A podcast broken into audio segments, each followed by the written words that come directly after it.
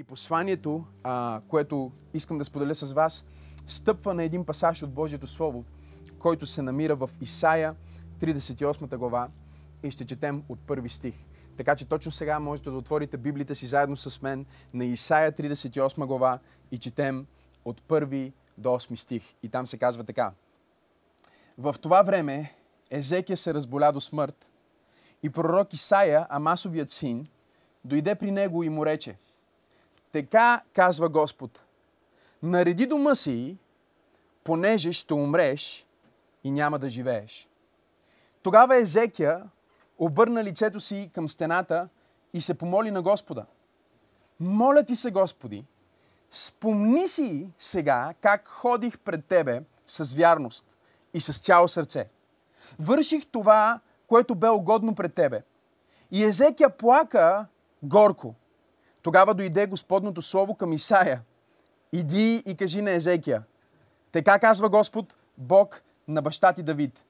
Чух молитвата ти, видях сълзите ти и ето аз ще приложа на живота ти 15 години. И ще избавя и тебе, и този град от ръката на асирийския цар и ще защита този град. И това ще ти бъде знамение от Господа че Господ ще извърши това, което казва. Ето ще върна сянката 10 стъпки назад, която е изминала върху слънчевия часовник на Ахаз. И тъй слънцето се върна назад 10 стъпки, които бе изминало. Ако си водите записки днес, моето послание се нарича Нареди дома си, понеже ще умреш. Нареди дома си, понеже ще умреш. Знам, че в момента, в който казах втората част на това изречение, някои от вас се почувстваха като заляти с гореща вода.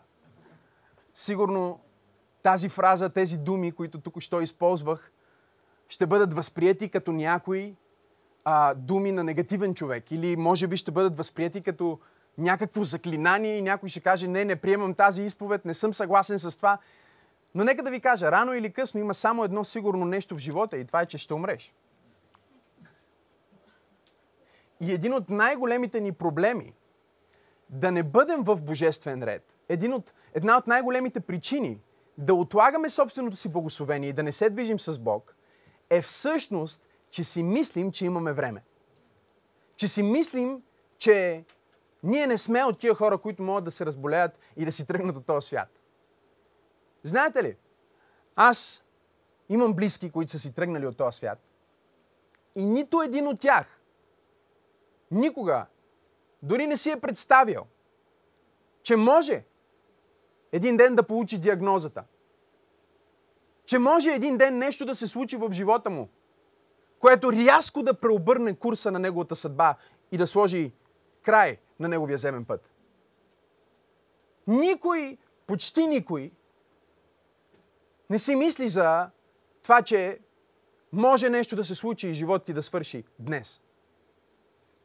Езекия е този изключителен, изключителен цар, който ходи с Бог от младостта си. Всъщност той е употребен от Бог да донесе съживление на един народ, който се отдалечи от пътя. Той премахва всички идоли, премахва всички ашери и можем да кажем, че той е инструментален в това да донесе божествен ред. Той е инструментален в това да подреди нацията, да подреди също така не само политическата страна на общността, но да подреди дори духовната страна. Той връща народа обратно към Бог. Той връща народа обратно към Божието Слово. Той има изключителен живот и изключително служение и Бог благославя живота му с богатство. Благославя живота му с слава. Благославя живота му с невероятни ресурси. Докато един ден, незнайно как, той се разболя. И не само, че се разболява от смъртоносна болест, но най-великият пророк на неговото време, най-точният, най-акуратният, проповедник отива при него и сигурно Езекия Сигурно Езекия е казал, може ли да, да го поканите Исаия да направи една молитва за мен, Бог да ме изцели? И ето аз си представям, Исаия отива в дома му и се моли и му казва, всъщност, нареди дома си, понеже ще умреш. Нареди дома си, понеже ще умреш. И така ние намираме този човек в мястото, в което се моля да намерим себе си до края на тази проповед. Място на спешност, в което Езеки осъзнава, че през успеха ми и благословенията, през които съм минал, аз съм пренаредил приоритетите си. Реда в живота ми, който ме е направил благословен, е изгубен и в момента живея в безредие. И това безредие е причината да умра. Безредието, липсата на ред е убийствен. Липсата на ред в живота ти е нещото, което изцежда жизнените сокове на твоя живот. Разбираш ли, че ако имаш спонтанност дори, без ред, това е равно на хаос. Ако имаш спонтанност без ред, това е равно на хаос. Ако имаш свобода без ред, това е равно на анархия. Ако имаш любов без ред, това е равно на поход. Реда е онова нещо, което Бог е сътворил. Нещото, което Бог е постановил, за да донесе баланс в живота ни. И днес всъщност моето послание, моят въпрос към теб е подреден ли е живота ти или ти си стигнал до едно ниво на благословение, в което си казваш, вече няма нужда да спазвам този ред, който ме е довел до това място. И чуй ме много добре. Това е нещото, което се случва на успешен човек, след успешен човек, след успешен човек, който познавам. Това е нещото, което аз се моля за самия себе си. Казвам си, Боже, помогни ми да остана в ред. Помогни ми да остана в реда, който ме е направил Максим Асенов. Защото много често ние пренареждаме приоритетите си, чуйте това, и всеки път, когато ние пренареждаме приоритетите си и променяме реда, ние неименуемо променяме резултата. Има две неща, които правят промяната в живота ни. Едното са съставките. Нали? За да, за да имаш добър, благословен живот, какви съставки са ти нужни? Нужно ти е любов. Пример. Нали? За да не е изключително мизерен живота ти. Хубаво е да има любов. А, щастие. Любов, щастие. Здраве. А, пари. Приятели, взаимоотношения. Какво е нещото, което би направило живота ти удовлетворен? Съставките са едната част, но другото нещо, което води до крайния резултат, не са просто съставките, защото ние всички по един или друг начин имаме едни и същи съставки, към които се стремим. Въпросът е, че повечето от нас не са минали готварския курс, за да разберат, че не е важно само какво слагаш в манджата, а е точно кога слагаш това, което вкарваш. Тоест, начина по който ти подреждаш съставките по приоритет, начина по който ги подреждаш по въведение в живота ти, определя дали крайният продукт е отрова. Разбирате ли, че някои лекарства, комбинирани с други, ще ви убият? И същото лекарство, комбинирано с трето, ще бъде изцеление. Разбирате ли, че дори и най-хубавото нещо, най-здравословното или най-безобидното според теб, наречено аспирин, е един от най-бързите начини да се отровиш, ако вземеш една шепа. Това, което ти всеки ден или през ден си позволяваш да вземеш в някакъв ред, извадено от измерението на реда и въведено в вселената на хаоса, е убийствено. И тук сега Езекия започва да си спомня за своите приоритети. Той започва да се моли и Библията ни казва, че той казва на Бог, Боже, спомни си, че е имало време в живота ми, когато приоритетите ми бяха правилни. Когато живота ми беше подреден по начин, който бе угоден на Тебе. И това ме доведе до това благословение. И сега Езекия има този приорити чек и той започва да проверява приоритетите си. И ако ние продължим да четем същата глава, ще видим молитвата, с която той се моли, която ни разкрива какви са били неговите приоритети преди да попадне в тази криза и Бог да му даде този последен шанс. Сега, нека да ти кажа, тази проповед може би е твоя последен шанс. Това послание може би е последната проповед, която ще чуеш през живота си.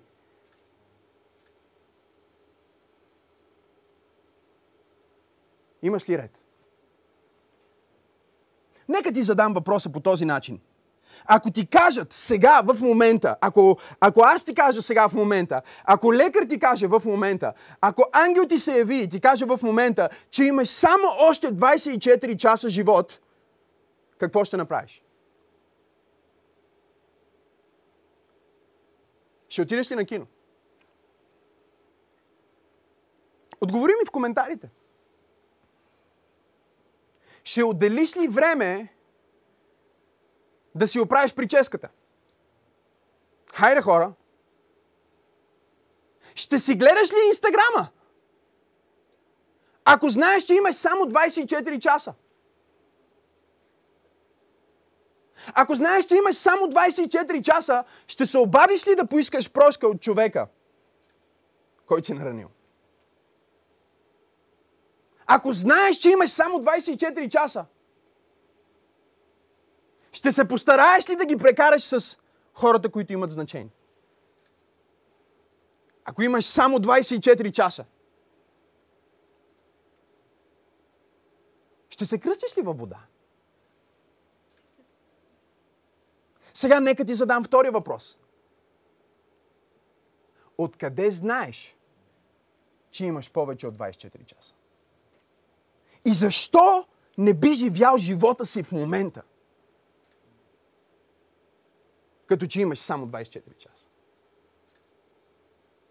Аз нарекох това послание, нарекох това послание нареди дома си, понеже ще умреш, защото има едно сигурно нещо и това е, че ти ще умреш. Аз ще умра. Знаете ли, нека да ви кажа нещо. Макар и да съм християнски проповедник, лайф коуч, бизнес човек, комуникатор, мотиватор, писател, какъвто и да съм, каквото и да съм за някой, аз поделям философията на древните стоици. И почти всеки ден от живота си аз си мисля за това, че ще умра.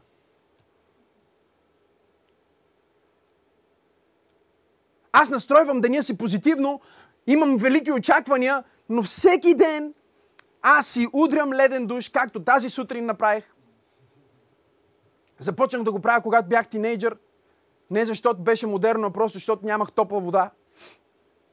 Единствената опция да си вземеш душ беше леден душ. Но съм продължил да го правя до ден днешен, защото нещата, които са донесли ред в живота ти, и са те направили това, което си, са нещата, които никога не трябва да спираш да правиш. Не ставай арогантен. Моли се, както когато нямаше пари. Ходи на църква, както когато нямаше друга работа. Обичай хората, както когато беше безизвестен и никой не знаеше твоето име. Служи с цялото си сърце, както когато мечтаеше да имаш възможност да служиш на Бог. Не дей да допускаш нещата, които са те направили това, което си, да се превърнат в нещо, което си мислиш, че сега можеш и да не правиш.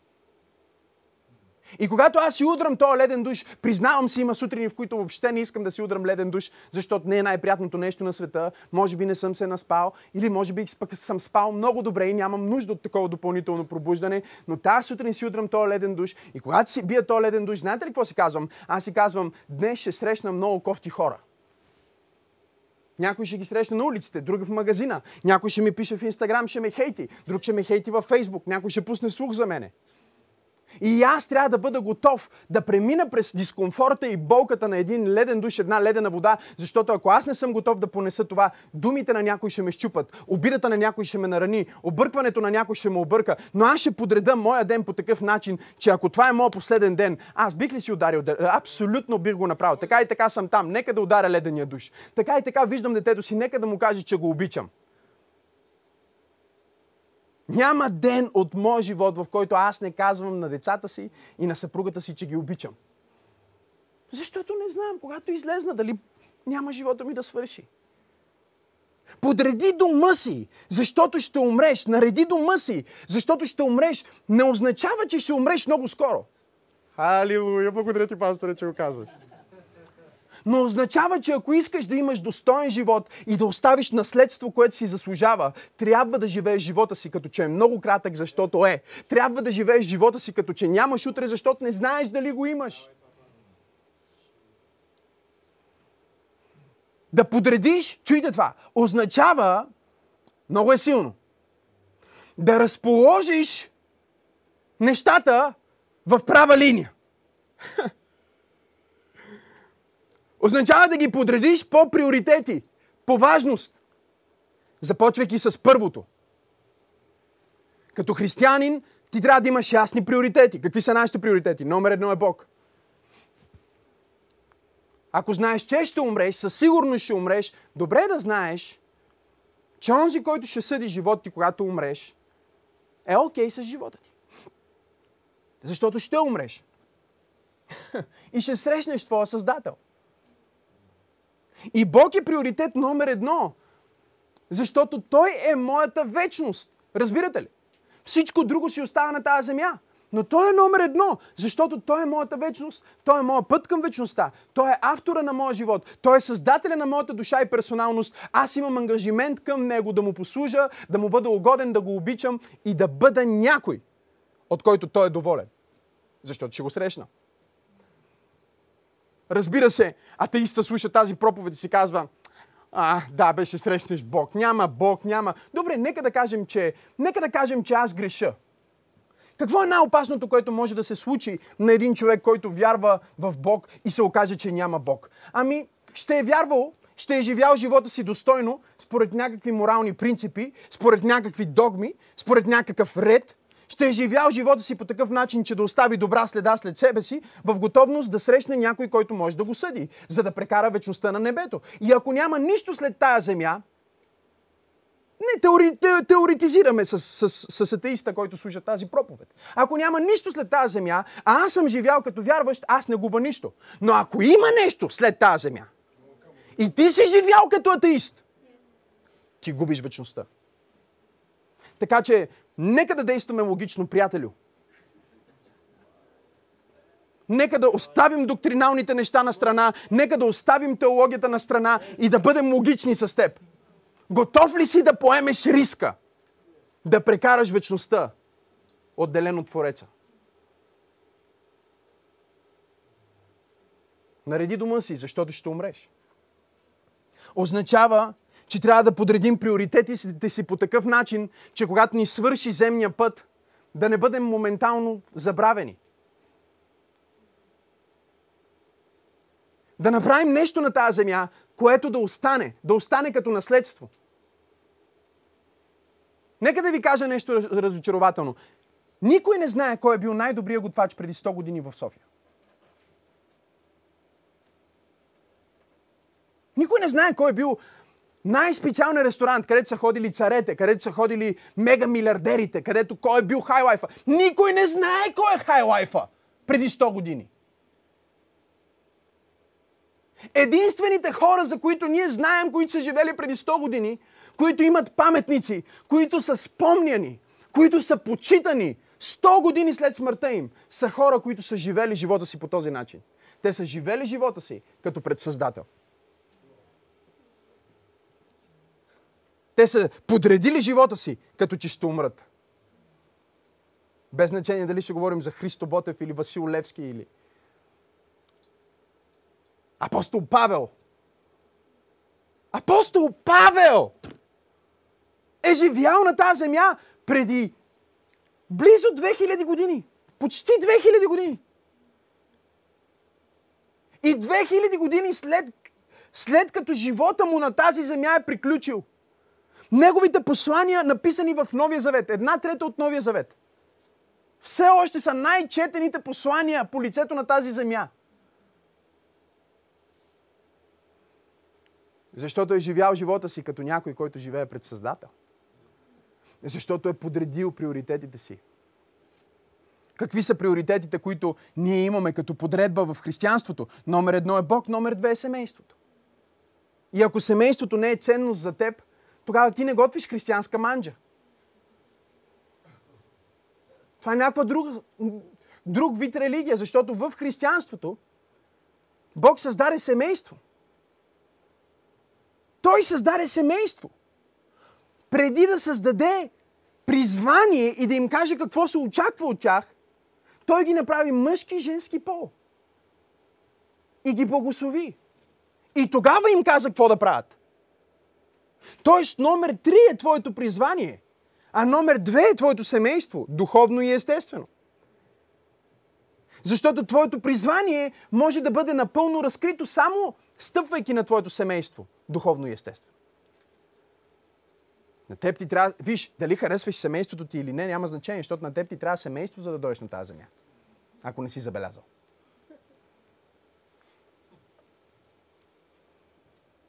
Трябва една жена да те роди. Трябва един мъж да даде семе. И дали ти ще се родиш в контекст на хубаво семейство или ще бъдеш а, в семейство от еднополови бракове. Това е света, в който живеем в момента. И когато говоря за еднополови бракове, не говоря за това, което вие си мислите. ЛГБТ. Говоря за семейство от еднополови бракове, в което аз съм израснал. Майка ми и баба ми. Да. Над 60% от, от, а, от мъжете в България са израснали в такова семейство. С майка и баба, без баща. Някои мъже, някои, а, някои деца ще израстват, за съжаление, в семейства, в които вие виждате какво се случва в света. Няма нужда да си затваряме очите и да си пъхаме, а, да си заравяме главата в пясъка.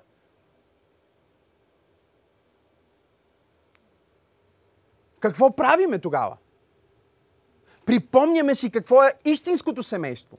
Припомняме си какво Бог, Създателя е казал за семейство. И приемаме Неговата версия за семейството отвъд нашата версия и собствената ни поход. Защото, забележете, версията на света и походта на света не може да произведе живот. Но мъж и жена могат. Бог не е за подиграване. И колкото и да ни е благословил с разум и с технологии и с познания, има някои неща, които си остават божествени и завинаги ще бъдат така. Аз казах, че има някои неща, които си остават божествени и завинаги ще бъдат така. Семейството е от Бога създадена институция. Това е съюз между един мъж и една жена, които създават набожно потомство. Това е най-здравословната, най-истинската, оригиналната версия на семейството. Аз знам, че iPhone има реплика. Но тук говорим за истинското. Да. Имах един познат, който преди години, не знам вие дали знаете, имаше фалшиви телефони. В смисъл, взимаш го и отвън изглежда точно като iPhone.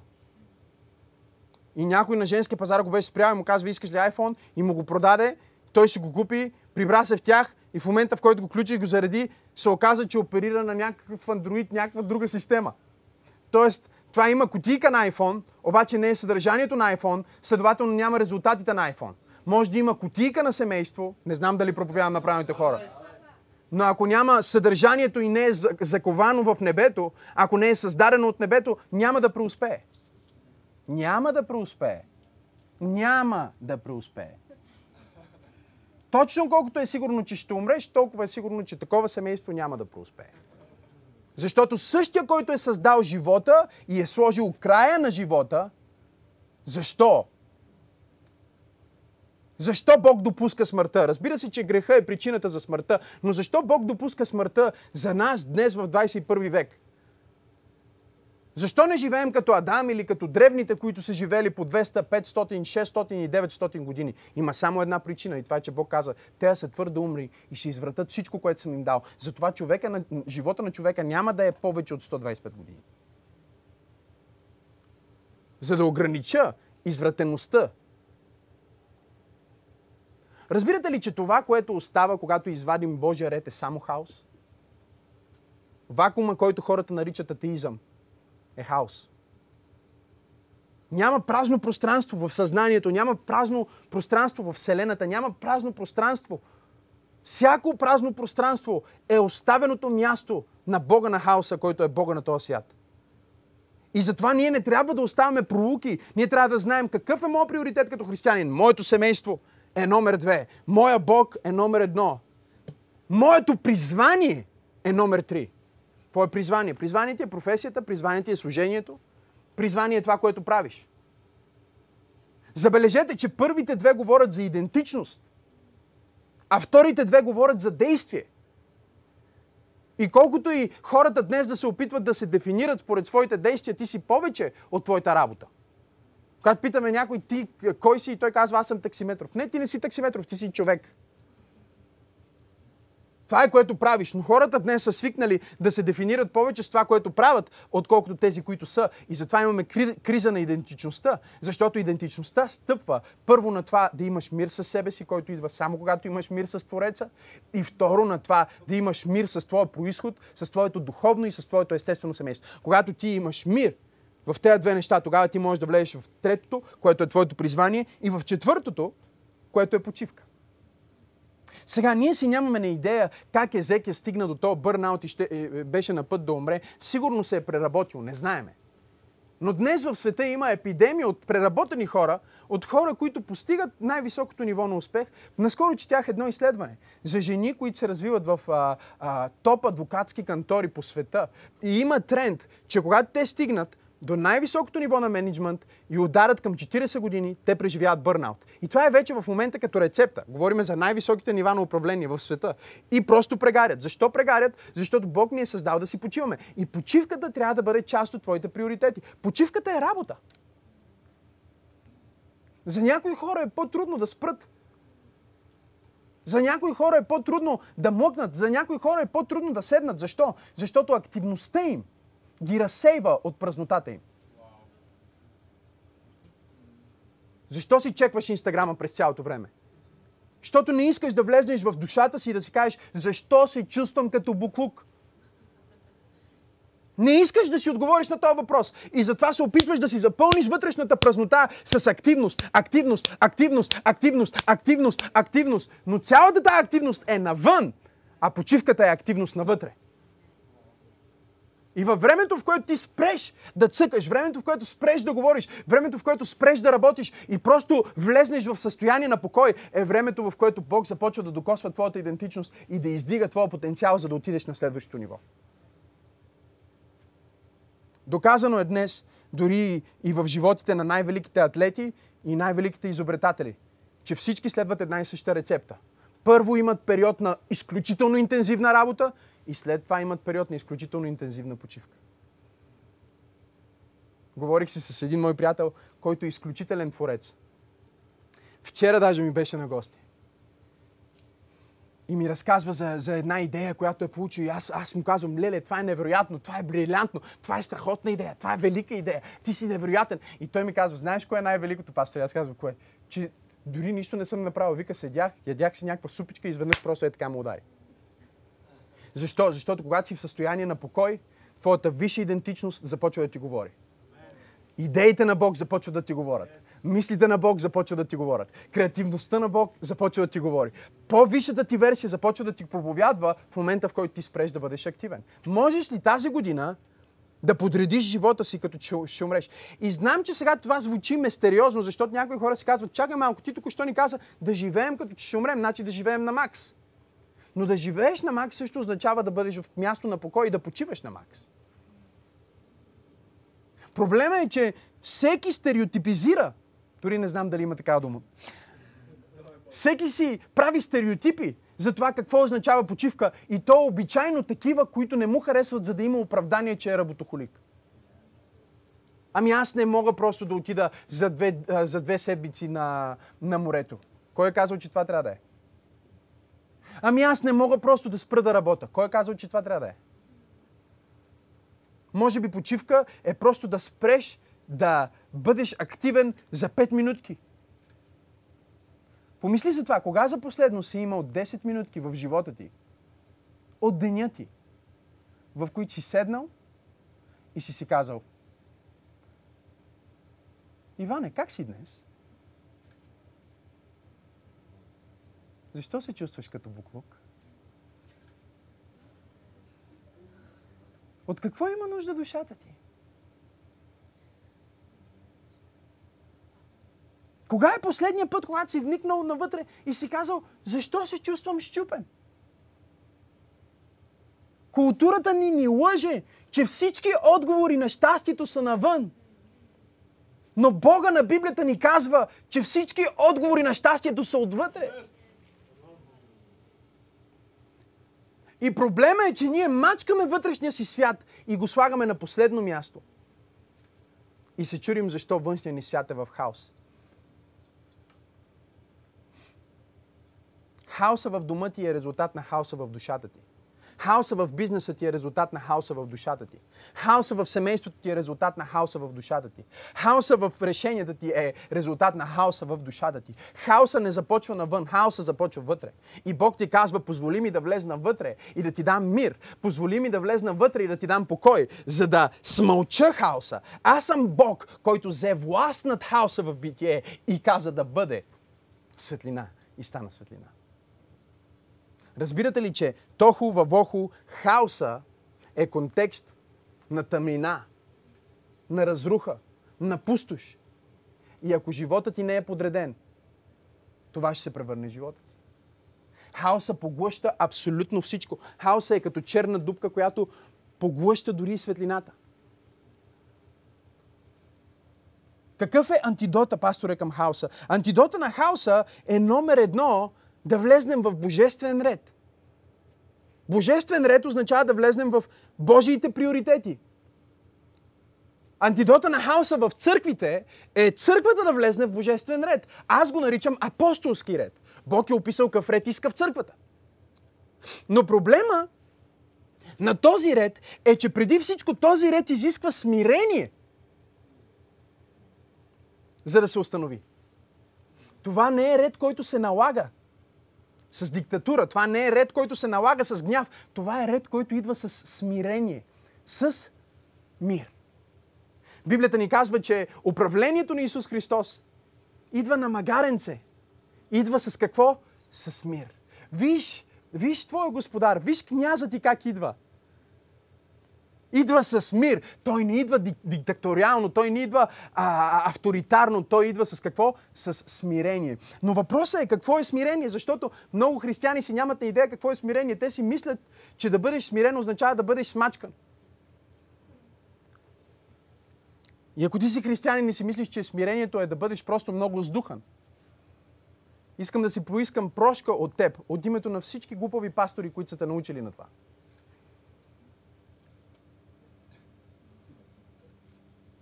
Да. Разбирате ли, че хората, християните бъркат думата смирение с кротост. Ти можеш да бъдеш много смирен и да не бъдеш много кротък.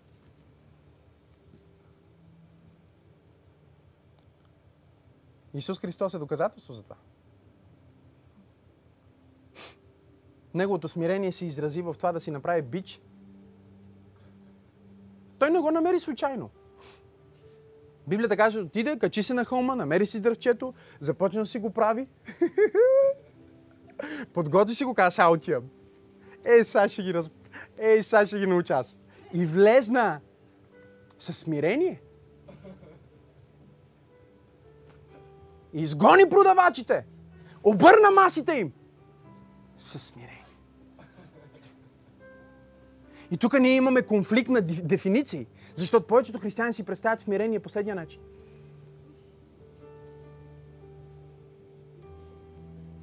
Това ги е научила системата. Религиозната система и комунистическата система. Всеки, който си дигна главата, бам. Той е много, много голяма работа се мисли. Бум! И най-честото нещо, което чуеш в религиозни църкви, когато Бог се движи в живота ти е не е браво, не е слава на Бога, не е давай напред, Бог ще използва, а е внимавай. Не. Да не се възгордееш. Какво трябва да значи това? Не, какво трябва да значи това? Това значи, много си добър, ма ще се провалиш. И понеже като християнин не мога да ти го пожелая, затова ще го кажа така по-духовно. Смирение, според Библията, е, запиши си това, да си готов да извършиш от Бога дадената ти задача на всяка цена. Смирение, според Библията, означава да имаш отношението на Бога към хора, ситуации и събития. Не да имаш твоето отношение, а отношението на кой? На Бога. И това е смирение. И ако Бог има отношение към Езавел, че тя трябва да падне от прозореца, да се пръсне през средата и да я ядат кучета. И ти го кажеш, ми че ти си най-смирения. Защото ти си казал Божието отношение. Смирение според Библията е номер едно да си готов да извършиш от Бога дадена ти задача на всяка цена и номер две да имаш отношението на Бог към хора, ситуации и събития. Вижте го, най-смирения, най-смирения, любимия ни герой, Давид. Давид излезна пред Голият и му кажа, сега ще те нарежа, пич. Като те нарежа, ще ти режа главата. Като ти отрежа главата, ще ти извада червата. И като ти извада червата, ще те разхвърляме тук на това поле. И птиците ще ядат пред хората. И всички ще знаят, че ти за нищо не ставаш, защото Бог е с мен. Колко смирен?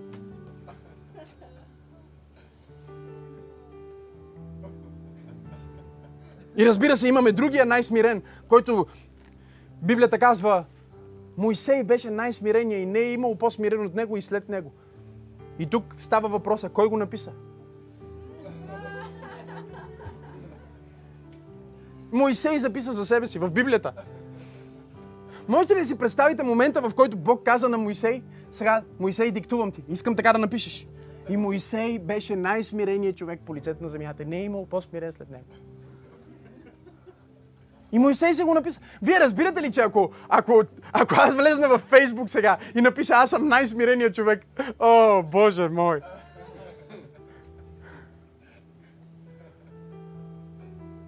Защото ние определяме смирението като кротост, като снишение, като това да млъкваш, да се навеждаш, да си трайкаш, когато си прецакан, да обърнеш другата буза. А смирението, според Библията, е достоинство. Смирението според Библията е да изпълниш от Бога дадената ти задача. Ако Бог ти казва да отваряш морето, отваряй морето. Ако Бог ти казва да убиваш Голият, убивай Голият. Ако Бог ти казва да убиеш стотици фалшиви пророки на Ваал, образно казано, отрепай ги. Какво Бог ти казва, това е което правиш. Ти не правиш това, което хората ще възприемат като смирение. Ти правиш това, което Бог ще възприеме като смирение. И от време на време това може да означава да си много мълчалив и кротък. Но не винаги. Защото смирението не е поведенческо състояние, а е състоянието на твоя дух. Което се проявява в покорство към Бог и почет към онези, дебело подчертавам, които Бог почита. Говорих си с един проповедник, който говореше за за една известна личност. И аз обичам всички хора и служа на много хора. И никога никой не презирам и не съдя. И уважавам всеки, защото е човек. Но това не означава, че почитам всеки. Не означава, че ще изява респект към хора, които са в отворен бунт срещу Бог. Защото това не би било смирено.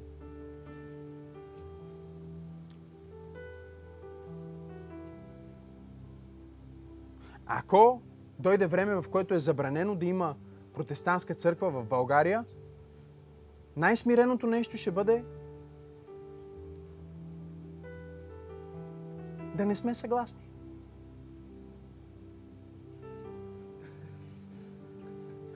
Да се разбунтуваме. Да излезнем на улицата и да кажем, няма пък да стане.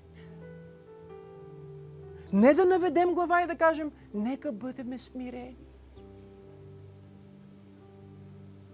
А да кажем какво Бог чете като смирение. И всеки път, когато ти влезнеш в истинско смирение, Бог ти връща твоето достоинство. Защото Библията казва, че смирението ще те прослави. а гордостта ще те събори. Ако видиш кой, някой, който пада, най-вероятно се е възгордял. И ако видиш някой, който е издигнат, най-вероятно се е смирил. Всеки издигнат може да бъде проследен до момент на смирение. И всеки провален може да бъде проследен до момент на гордост. Но религията винаги се движи стъпки назад. Докато Бог издига човека, те казват да не се възгордееш.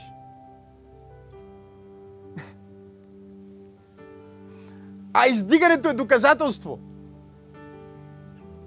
че има смирение. Не знам на кой проповядвам днес, но Бог ми каза да ти кажа, нареди дома си, понеже ще дойде ден, в който ще умреш. И никой не знае кой е този ден. Но днес живей достойно, живей смирено, живей, чуй много добре и свършвам това послание. Живей като човек, който осъзнава божествените приоритети. И най-високият приоритет в листа, в списъка на Бога. Готови ли сте за това? Не е колко пари имаш. Не е къде живееш. Не е колко хора знаят името ти. А е номер едно дали ти знаеш Неговото име. И номер две, имаш ли качествени взаимоотношения с онези, които Той е поставил в живота. Божественият ред винаги идва с божествени взаимоотношения. Няма как ти да живееш в ред, без да имаш взаимоотношения, които са в ред. Но изисква смирение. Божия план за Исус Христос е ясен. Той е Божия син. Но реда на Бог изисква Божия син да бъде кръстен от смъртен човек.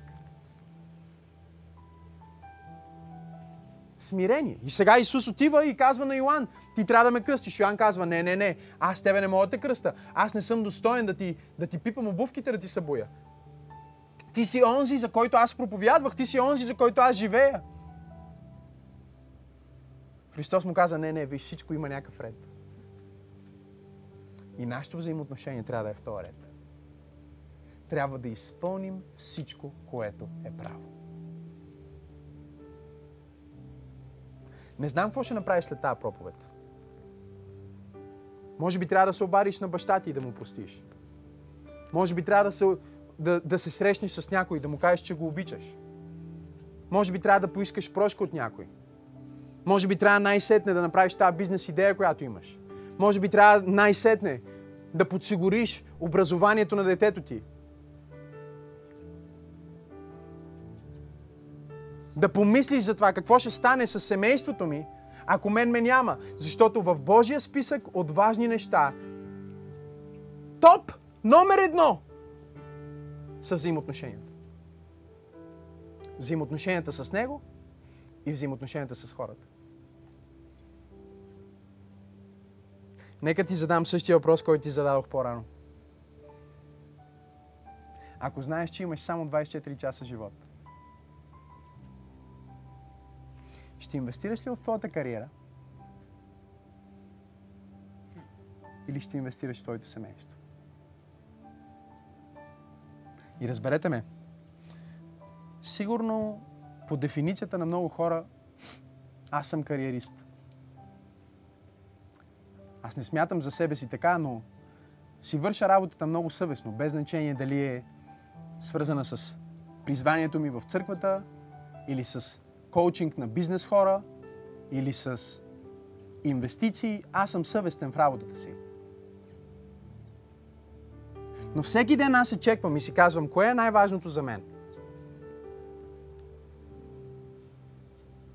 И отговор винаги е един и същ.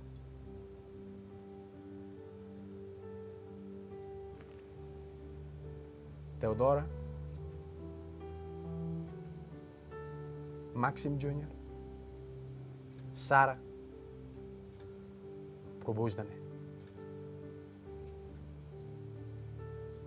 И ако аз имам само 24 часа,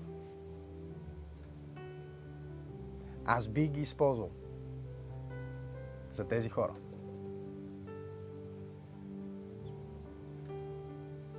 Не знаеме колко време имаме на тази земя. но е сигурно, че колкото идея има своя край. И с това послание аз искам да те предизвикам не само да мислиш за края, но да подредиш дома си. Подреди дома си. Защото ще умреш. Той се обърна, започна да се моли, започна да плаче. И Бог каза на пророка, върни се, понеже той се сети какви са приоритетите. И му кажи, че ще му дам живот. Обаче искам да му кажеш така. Какво чудо искаш да направя за теб? За да си сигурен, че това слово е от Бога и че имаш още 15 години.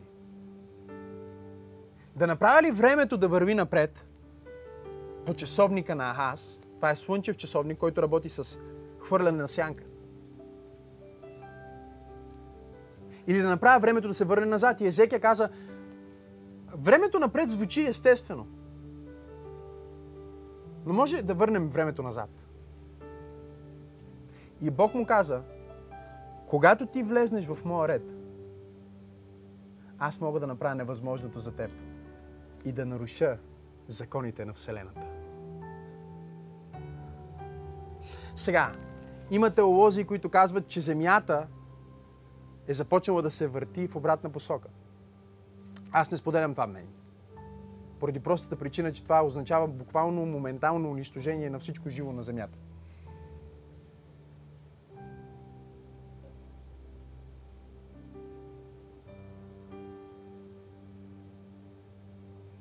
Но Бог е Бог, който работи със Слънцето. В случая на Исус Навин, Той го спря. В случая на Исаия, той върна хода на Слънцето.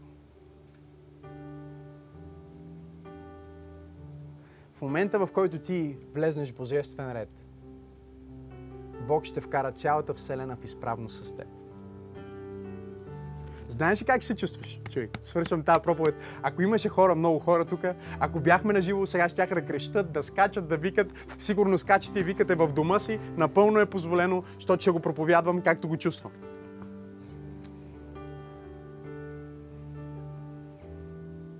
Когато ти ходиш с Бог, когато ти си в божествен ред, когато ти сложиш Божите приоритети на правилното място и когато взаимоотношенията са номер едно в твоя списък, когато правилните взаимоотношения и правилните хора са номер едно в твоя списък, когато Бог е номер едно в твоя списък, чуй много добре, Бог ще направи така, че ти ще се чувстваш като че всичко в Вселената работи за тебе. Дори и, и изпитанията работят за тебе, вълните работят за тебе, някакви световни събития се случват и като че ли чувството ти ще бъде, Боже мой, тия събития се случват за мене. Някой прави нещо от другата страна на света и по някакъв начин това е добре за мене. А, а, аз си говорих с един мой приятел и той ми каза, пастор, искам да ти задам един въпрос. Понякога се чувствам като че съм център на Вселената. Знам, че няма как да съм център на Вселената, защото Бог е център на Вселената, но има моменти в живота ми, в които се чувствам като че всичко се случва. От другата страна на света се случват неща, за да на мен да ми е полезно и на мен да ми е добре. Защо се случва това? И аз му казах, защото ти си влезнал в ред с Бог на Вселената.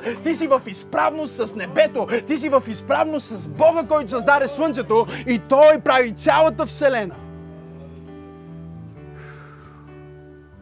Да се движи в съгласие с Тебе. Защото не се движи в съгласие с Тебе.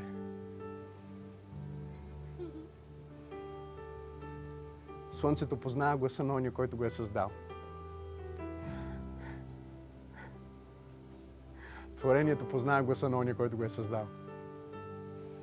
И когато ти се движиш с Него и живееш живота си достойно, Той ще започне да прави неща да работят за Твое добро. Той ще направи ситуации да работят за Твое добро. Какво да направя, пасторе?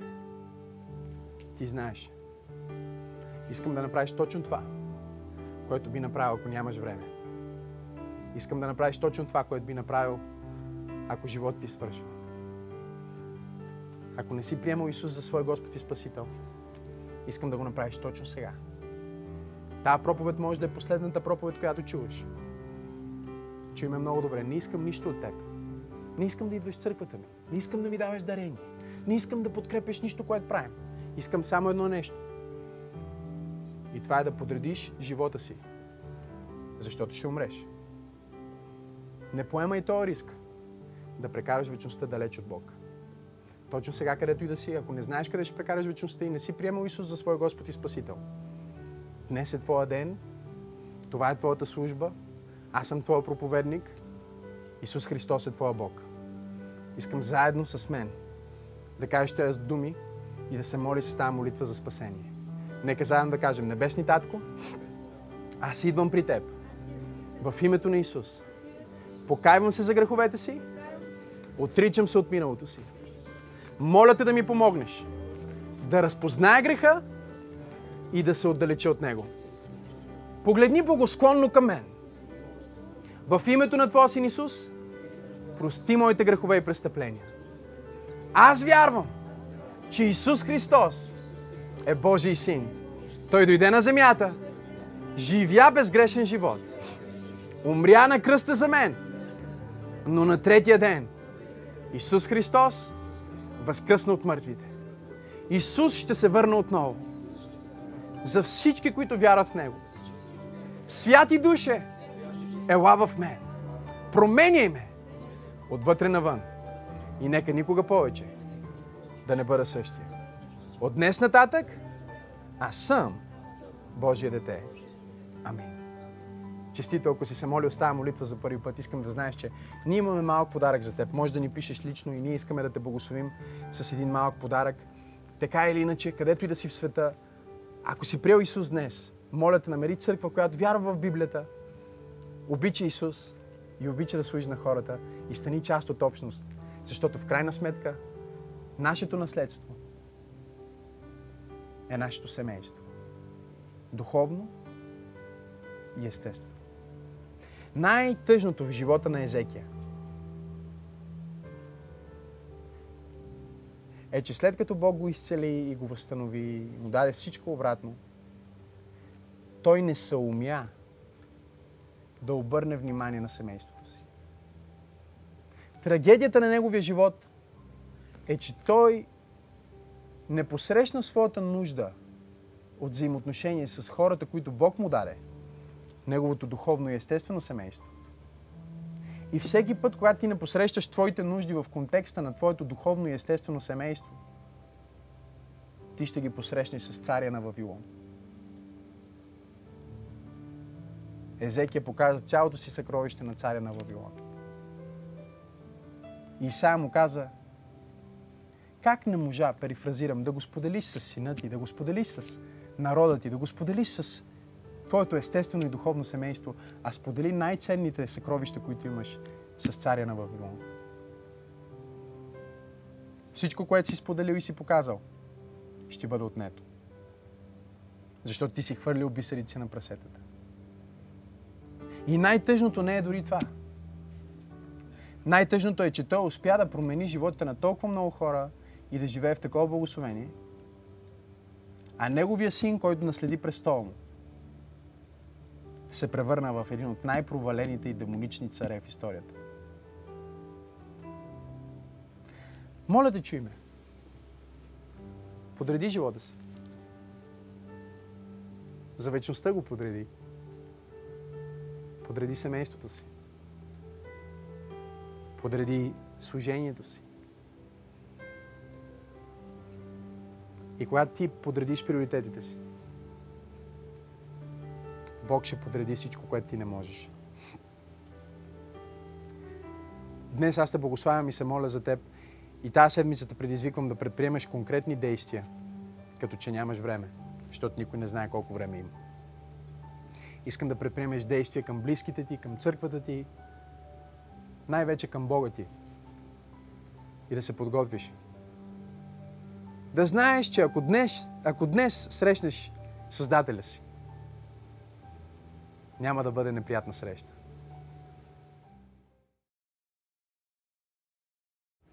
Здравей, аз съм пастор Максим и съм толкова благодарен на Бог, че ти се наслаждаваш на съдържанието, което качваме в YouTube и социалните мрежи.